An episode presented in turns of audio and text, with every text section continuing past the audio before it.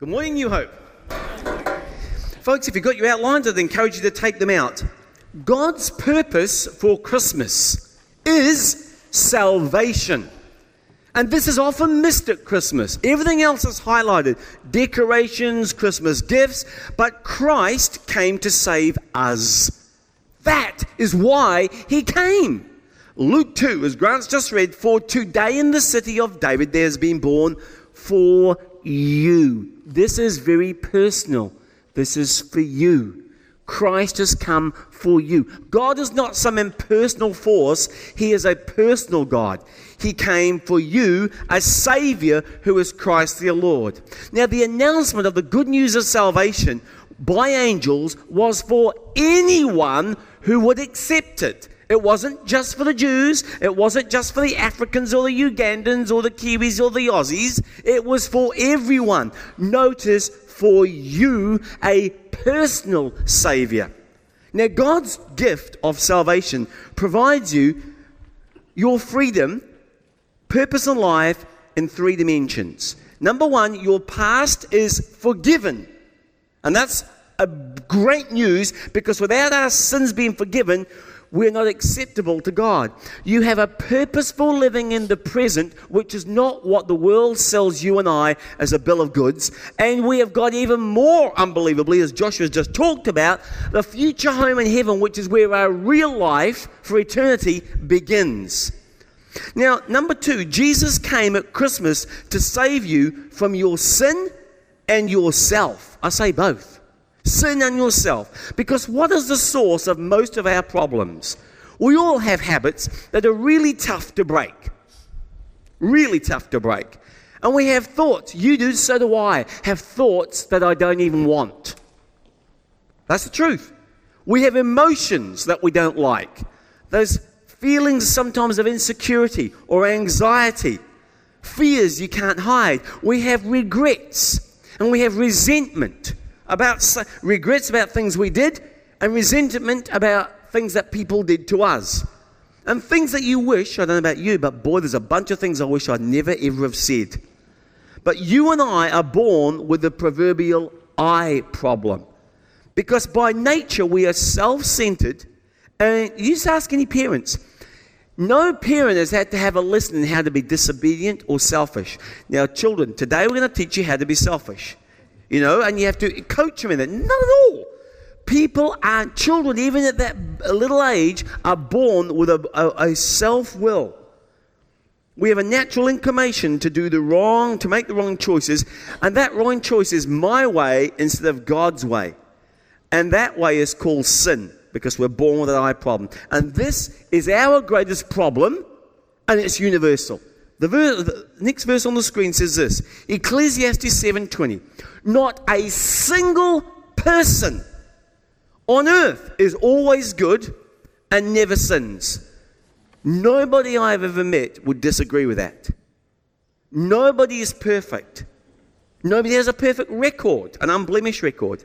And again, the flip side of it, this is a very all-encompassing verse. Romans 3:23 says this, that for all have sinned and fall short of God's standard or God's glory. I don't measure up to my own standards, let alone God's. And often our actions demonstrate that I want to run my own life. So I'm going to make my plans and do what I want. You know why that is? Because I know what's best for me even more implication than God knows what's best. That's insanity to think that. But the way we live our lives, that's what happens. Therefore, I'm going to do what I want to do. Now, do you think it's possible that for some of you here today, if there is a God, He kind of might know what is best for you rather than you know what's best for you? Friends, our prideful self will causes us to disconnect and distance ourselves from Him and His will. And the Bible says that in Isaiah 59 and verse 2. It says, The trouble, this is the trouble.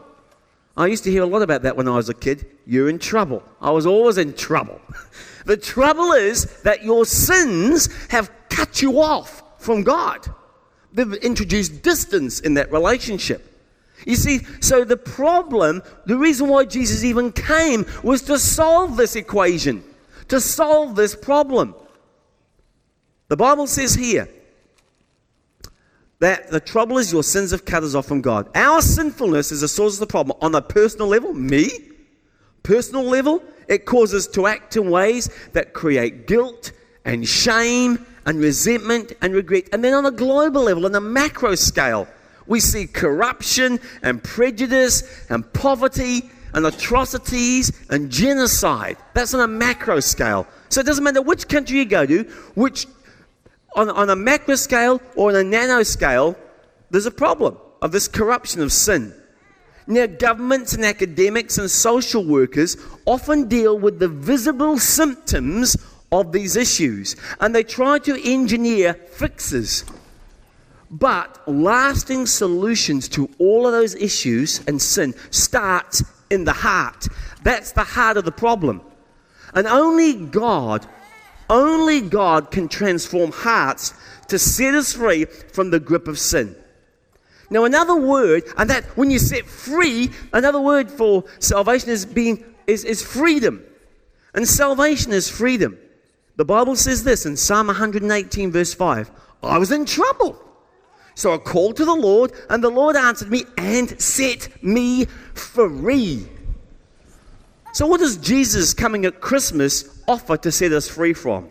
Number one, going back to this past, because you've got to deal with that freedom from guilt and the past, over the past. Guilt is the mental price we pay for violating God's our God-given conscience. That's what that is. And if we break an earthly law, like I did the other day, I get a ticket in the mail. Dear Mr. Buckley, you have exceeded the speed limit by 12 kilometres. Please pay $85. Ka-ching! Ow! That was a nice Christmas present. Not. The point is, if I break an earthly law, I pay a penalty. And when we break God's moral law, there are consequences too. God cannot wink and pretend that didn't happen because he knows all truth. Nothing escapes his attention. But God, out of his deep love for us, sent Jesus to solve the problem. Romans 6:23 says, "The payment for sin is death." Guess whose death made the payment for sin? But the gift that God freely gives us at Christmas is everlasting life found in Christ Jesus, our Lord. So when Jesus died on the cross, he paid for all that you've ever done wrong, and get this, all that you will ever do wrong, because he has perfect knowledge of the future. That, my friends, is the greatest exchange in the universe. And it happened there. The deal happened there. The business end of the transaction. The greatest exchange in history. 2 Corinthians 5.21 elaborates this. For God took Christ's, uh, God took the sinlessness of Christ, who was perfect, and poured into him our sins. And then in exchange, there's that word, in the exchange, he poured God goodness into us. Whoa! what had just happened there? That is an amazing verse. God's goodness is far more powerful than your mistake or my mistake and your sin or my sin. The gift of not having to carry the load of guilt and a guilty conscience every day is wonderful. God's forgiveness is able to wipe your slate clean, and that is freedom. So when Jesus came at Christmas, he offers to set us free from that guilty conscience. That guilty conscience. Secondly, he this is a big one. Girls, listen up. He came to set us free from the expectation of others. The expectation of others. How often have you done things you didn't even want to do simply because you didn't want the disapproval of others. Proverbs 29 25 says this The fear of human opinion disables, it's an impediment, it'll cripple you. But trusting in God protects you from that. So, what he's saying is constant worry is a trap. Constantly worrying about what others think about you is a trap. The antidote to this of fearing disapproval of others is building your life not on the opinion of others, which changes so fickly, like the wind, is to build your life on the foundation of God's unconditional love, which never changes. So when the sting of rejection comes, and it will come in your life, some of you have been rejected by your spouse. Some of you have been rejected by your children. Some of you have been rejected by your employer. Some of you have been rejected by your mother or your father. When that comes, the affirmation of others is encouraging, but feeling deeply loved and chosen by God is far more important and far greater. Look at this Ephesians 1. Even before he made the world, God loved us and chose us in Christ to be holy and without fault in his eyes. Whoa! That is a weighty verse. Before the foundation of the world, God chose and wanted you, and He loved you unconditionally. To be set free from living for the approval of others, you need to refocus on how much you matter to God and His unconditional love for you. Do that, and you'll be free from the expectation and living your life of others. Romans 8:31 says this, what shall we say about such wonderful things as these? If God is for us, basically, then who cares about the rest? because people are fickle, but God is faithful. The next verse in 27:10, Psalm 27:10, reminds us that, and boy, this is the truth for me. I own this verse. Even if my father, who did abandon me and my brothers and my mum, even if your father and your mother abandons me, the Lord will hold me close. So if all of those, if your sister or your brother, they're pushing back hard and you feel their disapproval, remember the Lord will hold you close. You see, the problem here is so many people base their identity on the flawed fickle judgment of others, which only leads to greater insecurity. Find your trust in God's love, and that foundation will never move. You find your identity in God's love, that you're loved, that you're wanted. Forget what other people say, they don't know the facts.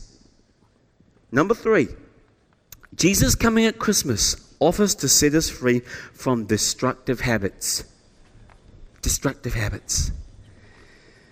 Now, you probably realize by now that good intentions aren't good enough to break destructive habits. My brother tried for 14 years to break a habit that nearly cost him his life three or four times over. You may have tried to change in your own power. You may see this even in the things that you count important when you come to the New Year's resolutions. But what I've noticed is it's very easy to revert back to the old you. And with each cycle of intention and failure and then remorse, I blew it, you feel more trapped. Friend, if that is you, you need a power greater than yourself. See, because what this is like, it's like I do a bit of sailing, and on some of these yachts, they have autopilot. You set in, you program the coordinates. I'm going to here to Great Barrier. And then you let it off. And then the, the boat will sail. If the wind blows a bit more, it adjust the rudder. And sometimes we have this inbuilt autopilot that is bent towards selfishness, bent towards our way, bent towards sin. And what we do is we grab hold of the wheel and we hold onto it and we pull down because we're trying to change the course of our life. And we hold, and our knuckles are getting white at the stage, and it'll work for a while. Until eventually we grow tired and we let go. And guess what happens? The boat goes back on the same direction. The only answer to changing this is to change the autopilot. so that you not only desire to do the right thing, but you have the power to do the right thing, and that can only come by the changing power of Jesus Christ. John 8:36 says, "I have come." Oh, sorry. If the Son sets you free, then you shall be really free. God never meant you to go through life on your own. That's a terribly hopeless, um, anxious place to be. That's not, even in the beginning, God said it is not good for man to be alone. He wants you to trust Him and depend upon Him. Number four, the other thing He brings is that at Christmas, Jesus came to set you free. This is a big one from the fear of death. The fear of death. The acid test of what you actually believe is not how you act when you're at a wedding, or you just got a pay rise, or the business is going well, or you've just had a birth or a graduation. The acid test of your faith is when emotional storms come into your life and beat down your dreams. And the relational earthquakes rip your relationships. Some of you know what that's like. When financial fires turn your assets into ashes, and when pain pummels your body, this is where the rubber meets the road, and eventual death of loved ones leaves you lonely and lost. What will uphold you and empower you then? And give you the zip and get up and go to go after God's kingdom then. Now, as a pastor, I see probably more than my fair share of funerals, and I see the night and day, the enormous difference that a personal relationship with Jesus Christ makes. And if you accept what Jesus did for you on the cross, your eternal destiny is secured. Secured. And you'll no longer fear death. The Bible says this in Hebrews 2. Since we are God's children, are human beings made of flesh and blood, he became flesh and blood, too, by being born in human form. For only as a human being could he die, and in dying break the power of the devil who had the power of death. Only in that way, here it is, could he deliver those who, through fear of death, have been living all their lives as slaves to a constant dread. If you live with a f- constant dread of the fear of death, Jesus Christ is the only solution to that. Praise God. Do I hear an amen? Good. Number two, at Christmas, Jesus came to save you, not just from your sins, but for a purpose. Now, at some point in your life, each of us ask questions like, Why am I alive? That's a question of existence. I mean, why am I here? Does my life matter? Or am I just a cog in the wheel? What's my purpose? And this is the question of intention. What am I supposed to do with this life? Get up, go to work, run around, do the shopping, work like crazy? Is, is, is okay, I know I have to put bread on the table, but is there more to that than this? God has a purpose for your life. The Bible says, Ephesians 1 long before he laid down the foundations of the earth, the universe wasn't even set in place. He, God, had us in mind. I love this part. And He'd settled on us as the focus, the focus of His love. To be made whole, body, soul, mind, and spirit, and holy in His love. Holy. But each one of us, the problem is, has strayed from God's purpose by following what we thought was the way we should use our lives. So God sent a Savior at Christmas to A, redeem us from sin, to reset, now notice that to reset that autopilot in our lives, to change the program, to completely change the app that's been driving us. Completely different. And importantly, to restore our lives to His purpose, not our purpose. 2 Corinthians 5 says this He died for all so that. Why? Why? Why? Here. All who live, having received eternal life from Him, might no longer live for themselves.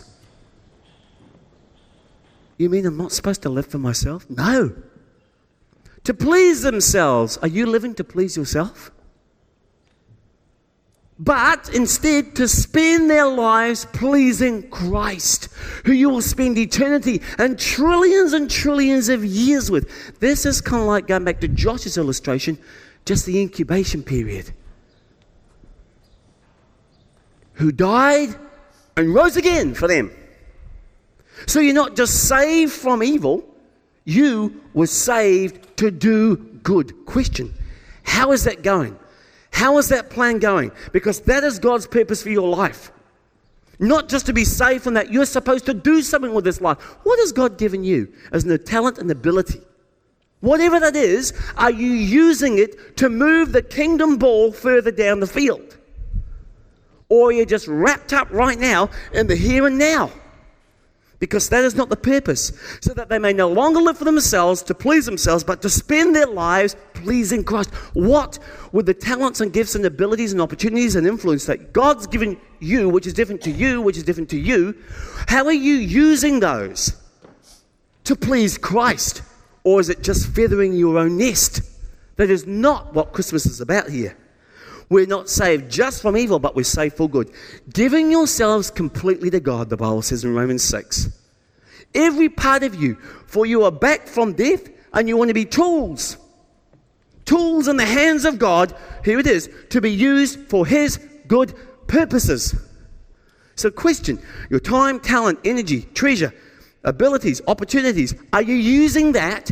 So, imagine you're in, in, in, in three months it's all going to wrap up here. And imagine you're going to step across that line. And the Lord said, I've saved you for my purposes. Have you used any of those gifts, abilities, time, opportunity, treasure, talent to move my kingdom forward? Or is it maybe half a percent of your time? We're not just to live for our own purposes. See, worldly success doesn't matter zero Zero in the long run. And neither will it satisfy. Once you're in heaven, you know, what was all that about? It will lose its meaning because he has all the resources. And ours will seem inconsequential. That will not count for anything in eternity unless you use it for the kingdom in some way, shape, or form. And on that issue, can I just, I feel prompted to say this. It is not a sin to be rich. All of us are rich in this room. Every one of you are rich. But it is a sin to die rich. Use your assets, your abilities, your, your opportunities, your influence for the kingdom of God. Invest in the kingdom. Take some time. Like that guy who took it took three months, basically, from his business to go deliver an offering for the kingdom of God. He's, it wasn't just wrapped up, I'm thinking about a biblical example here, in his own life and his own demands of his own business. See, which master are you really working for? Is it your employer or is it Jesus Christ? And he just happened to be in that employment at that point in time. See, you can be so busy earning a living that you fail to live the life that God intended for you to live because you were made for far more than earthly success. You were made for significance in God's kingdom.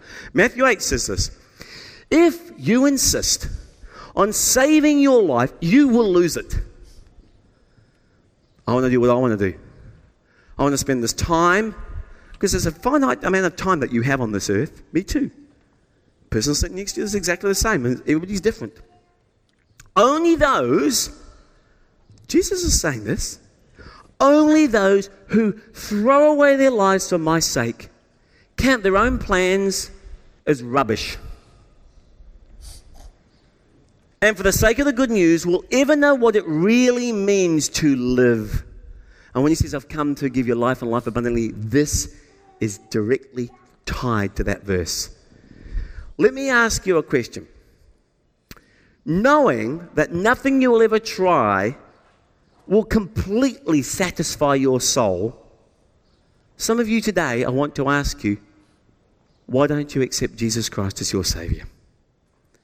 Because your past is forgiven, you're given a brand new purpose for living, and you're going to have a home in heaven. Nobody and nothing else can give you that. Now, here's a mistake for those of you who are Christians.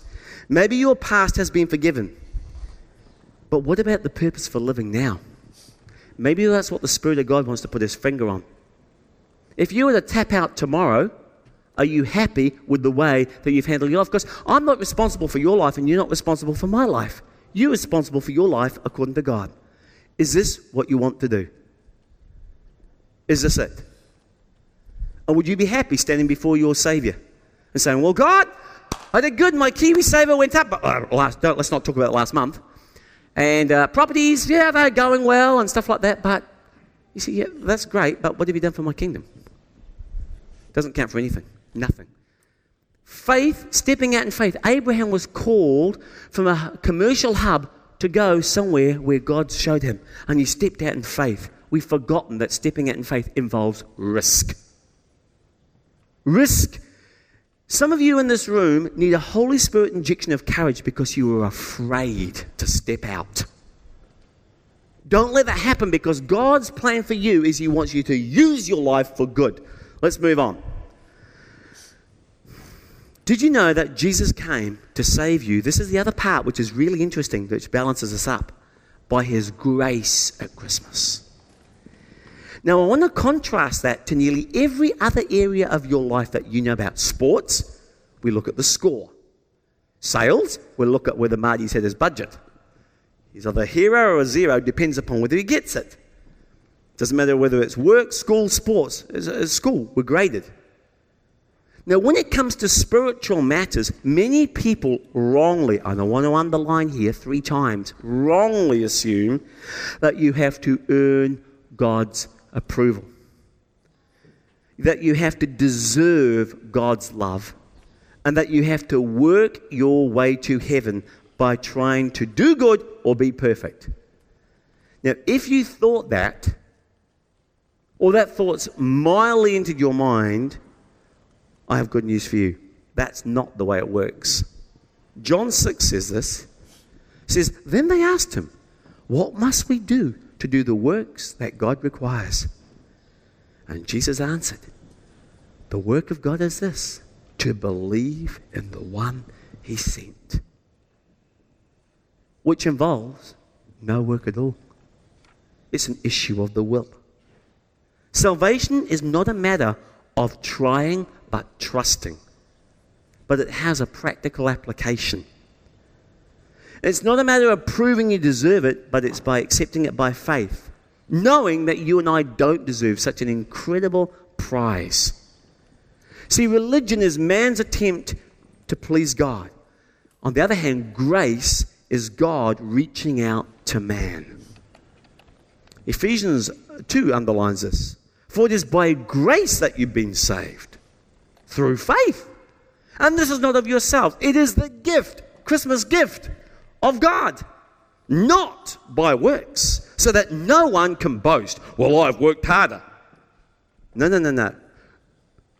Notice your Christmas gift at Christmas comes through grace and through faith.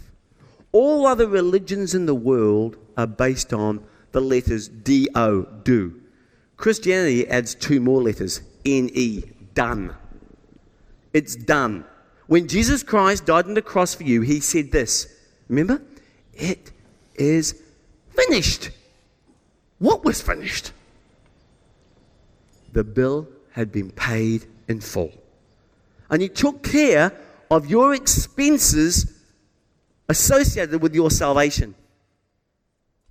Do you know why the tradition of giving at Christmas began? Because God gave the first and the greatest gift. And the first gift was his son.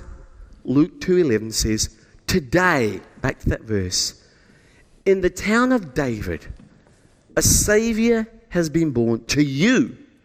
Who is he? Christ the Lord." And that's why we say today, like Paul says here, thanks be to God for his indescribable gift. Let's pray.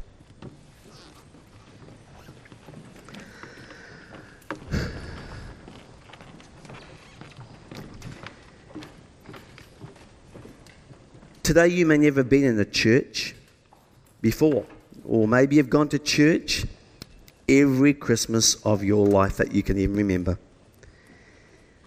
Nevertheless, today I want you to invite you to pray this prayer of salvation in your heart right now at Christmas time, and you can begin a personal relationship with God. And the rest of your life literally can be the best of your life. Why don't you pray this prayer in your heart and say, Dear God, I don't understand it all, but I do thank you for sending Jesus Christ at Christmas. You can just pray that in your heart. Thank you that He came to save me from my sin and myself,